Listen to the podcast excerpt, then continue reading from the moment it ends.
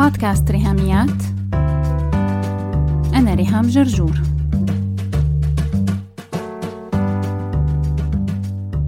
مرحبا. اليوم رح نكمل سلسلة shelfie ونبدأ بأول كتاب معنا لسنة 2022 للكاتبة والصحفية أريانا هافينغتون. عنوان الكتاب Thrive لو أنت أول مرة بتسمعي عن حلقات shelfie فهني كانوا سلسلة حلقات بسنة 2022 كنت بتناول فيهم كتاب من ال shelf تبعي.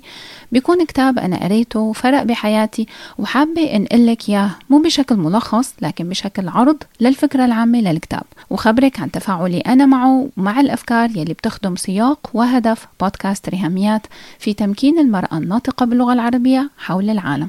عادة بختار كتب ما بتكون مترجمة لأنه لو الكتاب متاح منه نسخة بالعربي ففيك تقريه.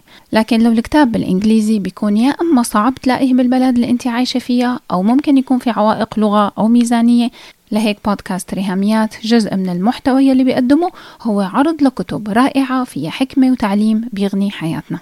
ولو أنت كنت متابعة بودكاست ريهاميات خلال سنة 2020 فأكيد هالعناوين مألوفة إلك. رح نعمل مراجعة سريعة لأسماء الكتب يلي تناولناها بسلسلة شلفي ورح أقول لك أرقام الحلقات مشان أي حدا حابب يسمع حلقة كتاب شلفي معين. كتاب Everything is Figure Outable حلقة رقم 54 كتاب Dare to Lead حلقة رقم 60 و 61 كتاب Do Less حلقة رقم 62 كتاب Hold On But Don't Hold Still حلقة رقم 67 كتاب Digital Minimalism حلقة رقم 73 و 74 كتاب Limitless حلقة رقم 79 و 80 كتاب Didn't See That Coming حلقة رقم 81 و 82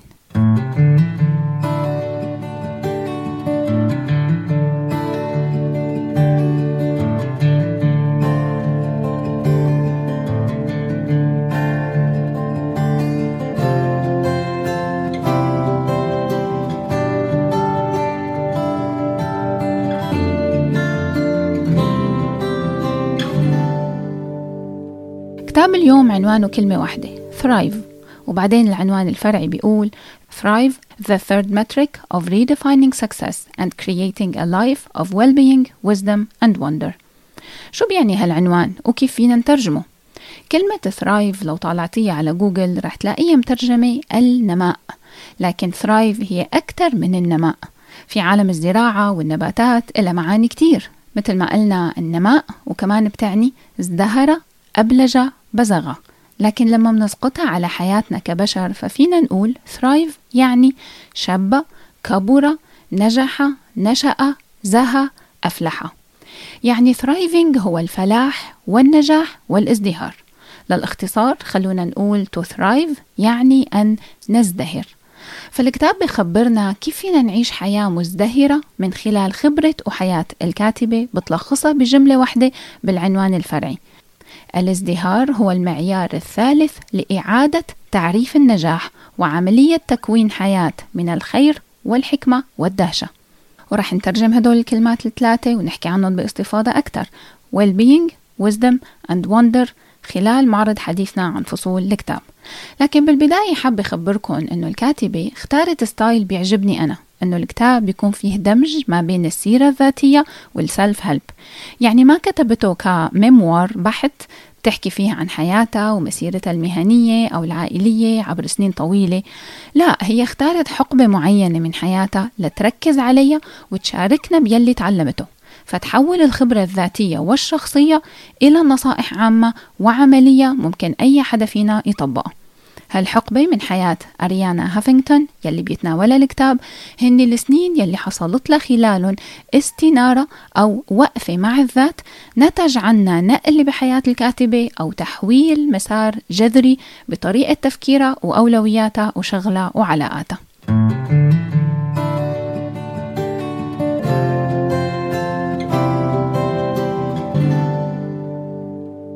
اللي فيكن سمعان عن جريدة كتير مشهورة اسمها The Huffington Post فالكاتبة تبع كتاب شلفي بحلقة اليوم هي مؤسسة هالجريدة. أريانا هافينغتون هي صحفية ناجحة جدا بحسب مقاييس النجاح بعالمنا الحالي وهن المال والسلطة. أي حدا غني فهو شخص ناجح لأنه النجاح المادي هو مقياس للنجاح عموما بحسب طريقة التفكير السائدة. وأي حدا عنده نفوذ وسلطة فهو شخص ناجح بحسب المقياس الثاني يعني معايير تقييمنا لشخص إنه ناجح هن معيارين السلطة والمال. لهيك أريانا هافينغتون بتسمي الازدهار على أنه هو المقياس الثالث لإعادة تعريف النجاح. على الرغم من أنه هي كانت بتنطبق عليها المعايير السائدة. هي صحفية ذات نفوذ وسلطة وهي شخص غني جدا لكن ما كانت سعيدة بحياتها وكانت مثل يلي عم يسوق سيارة رح توديه للتهلكة. أريانا هافينغتون أسست صحيفة الهافينغتون بوست سنة 2005 ولمدة سنتين كانت بتشتغل بشكل جنوني يصل إلى درجة العمل لمدة 18 ساعة باليوم. بتكون فيهم بالمكتب أو عم تشتغل وبالست ساعات الباقيين طبعا ما في وقت لعيلتها ولا للأكل أو النوم حتى. لكن بسنة 2007 حصل معها حادث وهي بمكتبها بالبيت من كتر الإرهاق فقدت اتزانها ووقعت وراسها خبط بزاوية المكتب فحصل له خدوش بالعين وكسر في عظام الفك. الموضوع اتطلب إسعاف وأيام وأسابيع من العلاج بالمستشفى. هي وبالمستشفى قعدت تفكر أنا ليش صار معي هيك؟ بتقول بالكتاب I realized that my unrelenting work schedule had caused me to collapse from exhaustion.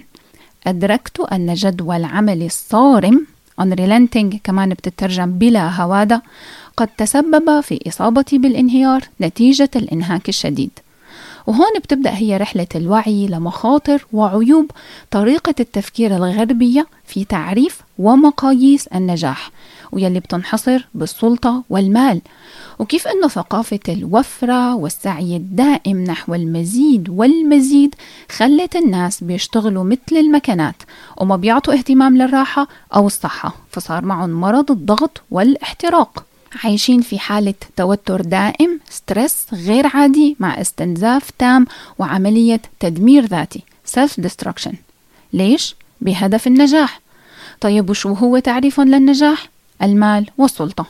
أريانا بتشجع على النجاح وبتأكد أنه هدف الكتاب ليس الدعوة للتراخي والكسل لكن لإعادة تعريف النجاح أنه يكون نجاح وفقا للمقياس الثالث وهو الازدهار.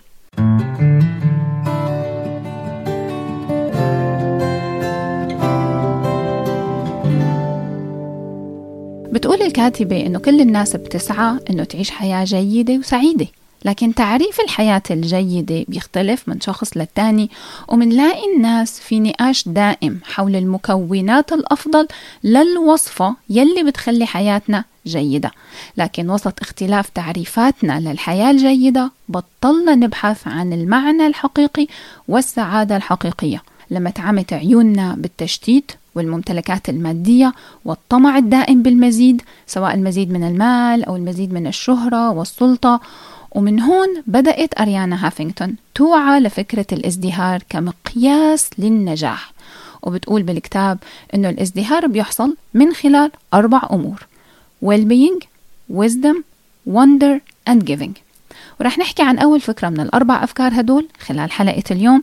وبالحلقة الجاي يلي موعدها الجمعة الرابع من هالشهر يعني حلقة صباح الجمعة 25 شباط فبراير بنكمل الثلاثة التانيين إن شاء الله.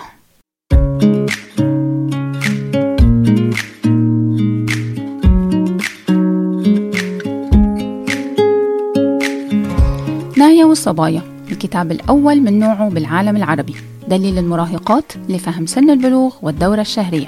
هالموسوعة هي كتاب مصور 52 صفحة ملونة بالكامل مع هدية 64 ستيكر لتتبع الدورة الشهرية في planner 2022 أو أي notebook.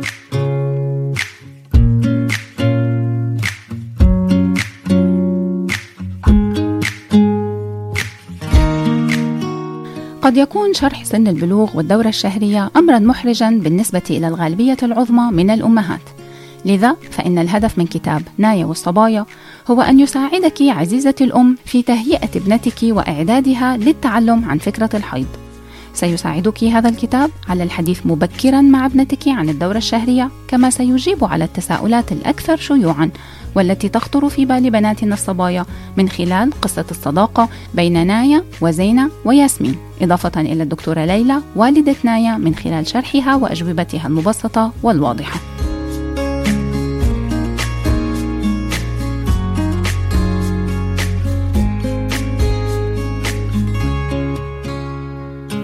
بيتناول كتاب نايا والصبايا ثلاث موضوعات أساسية.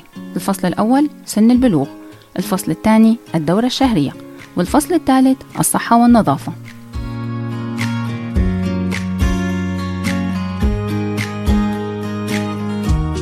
الكتاب متاح حاليا في مصر للشراء أونلاين من الرابط الموجود مع notes هالحلقة. الشحن لكل المحافظات والدفع عند الاستلام. حملي تطبيق ريهاميات واستفيدي من الهدايا ومن الخصم.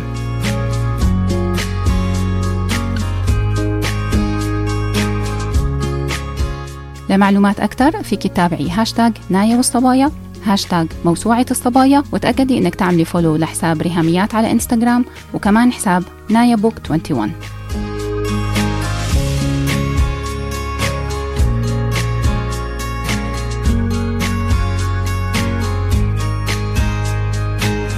نايا والصبايا الجزء الأول من موسوعة الصبايا. لا تنسي تتفرجي على الفيديو المتاح على قناة ريهام جرجور على يوتيوب. بس هيك.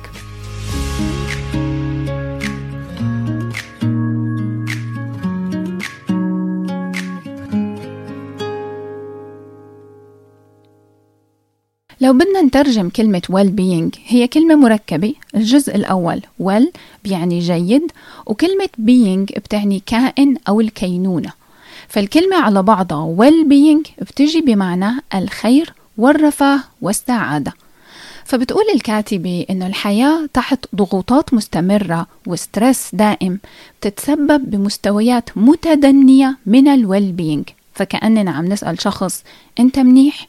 أنت بخير؟ هل أنت سعيد؟ وطبعا الجواب رح يكون لا لأنه هالشخص عايش مضغوط ومتوتر بصورة مزمنة طب تعالوا نسأل حالنا هو يا ترى ليش نحن عايشين مضغوطين لهالدرجة؟ أكثر شيء بتركز عليه الكاتبة هو ثقافة العمل بالشركات الكبرى اليوم لما بتحط مطالب على الموظفين إنهم يشتغلوا باجتهاد كتير كبير وياخدوا أقل قدر ممكن من الراحة والأجازات. ولازم يحققوا ال target المطلوب في خلال وقت كتير ضيق tight deadlines فبتكون الحياة المهنية هي ملخص عيشتهم وبتطغى تماما على الحياة الشخصية لأن متطلبات العمل إلى الأولوية المطلقة. هذا وضع كارثي على الرجال والذكور. فما بالكم على السيدات يلي زيادة عن شغل الوظيفة والمكتب عندهم أعباء البيت والأسرة كمان. ومسؤوليات أكبر بكتير من الرجال. لازم المرأة العاملة تحققها. عندها التزامات تجاه عيلتها وزوجها وولادها والعناية ببيتها. وفوق كل هاد عنا التكنولوجيا الحديثة يلي خلت الواحد حتى لما يكون بالبيت فهو مانو منفصل عن الشغل. نحن اليوم بسنة 2022 فهمنا كتير منيح بعد سنتين من وباء كورونا. شو بيعني working from home يلي هو سيف ذو حدين. كان له إيجابياته لكن طبعا كتار مننا عانوا وتعذبوا من سلبياته. بشجعك تتفرجي على فيديو عملته أنا على يوتيوب عن نصائح العمل من المنزل. بتلاقي ال link تبعه مع notes هالحلقة. أو لو كتبتي العنوان بخانة البحث بالقناة تبعي ريهام جرجور على يوتيوب. وممكن كمان تسمعي الحلقة audio هون على بودكاست ريهاميات. هي حلقة رقم 98 وأساس فكرة ال working from home إنه نحن منكون بالبيت لكن مكملين شغل على مدار الساعة. وما عم نتدرب على مهارة إننا نفصل العمل عن الحياة الخاصة. طبعا الشركات الذكية وعيت لحقيقة أنه الراحة والسعادة تبع الموظفين هي ليست ضرر للشركة لكن فيها مكسب لأنه كل ما عليت مستويات ال well-being تبع ال employees بتعلى عندهم نسبة التركيز والإنتاجية وهالشي بيعود بالربح والفائدة للشركة.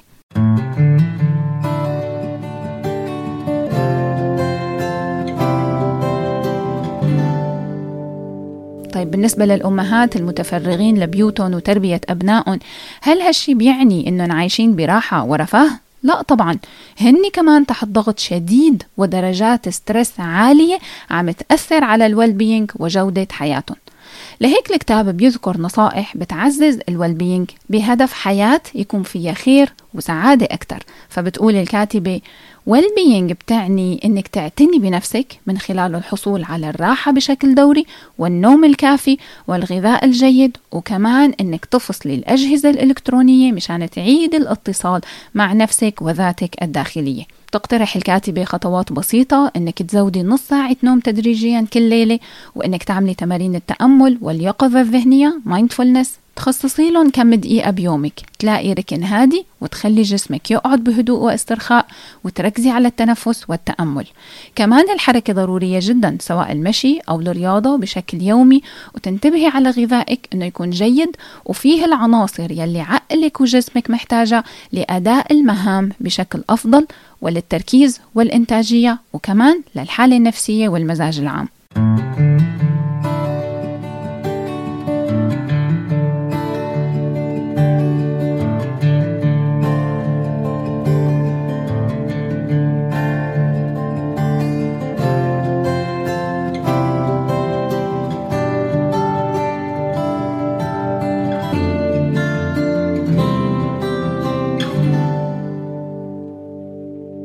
فكري بحياتك أثناء ما أنت عم تعملي إعادة تعريف للنجاح على ضوء المقياس الجديد Thrive الازدهار. هل أنت عم تاخدي خطوات تجاه تحسين ال well-being تبعك؟ رح نكمل الأبعاد الثانية. Wisdom wonder and giving. لهيك لا تنسي موعدنا صباح الجمعة الرابع من هالشهر يوم 25 شباط فبراير مع الجزء الثاني من كتاب Thrive في سلسلة حلقات Shelfie من بودكاست ريهاميات. بس هيك. لو عجبتكم الحلقة لا تنسوا تشاركوها على ال social media حتى ناس أكثر تستفيد. تقدروا تتواصلوا معي عبر الموقع الإلكتروني لبودكاست ريهاميات www.rihamiat.com أو تبعتوا لي إيميل على ريهاميات at gmail.com أو message واتساب على الرقم 020 12 79 709 719 وعلى الفيسبوك دايما تابعوا صفحة وهاشتاج ريهاميات. سلامات.